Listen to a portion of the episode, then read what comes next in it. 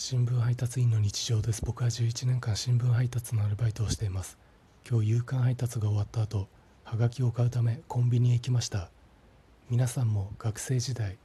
国数 A、リー、シャー、ゼツと主要ろく教科あったと思いますが、僕はそのゼツ、滑舌の授業がごだんかい評価でいちでした。今日コンビニで店員さんに、はがきさんまいくださいと言ったら、ごひゃくさんばんですかと聞き返されました。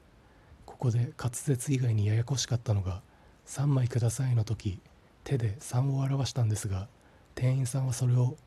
にじゅうねん近く前にやっていた香取慎吾さん主演のドラマ、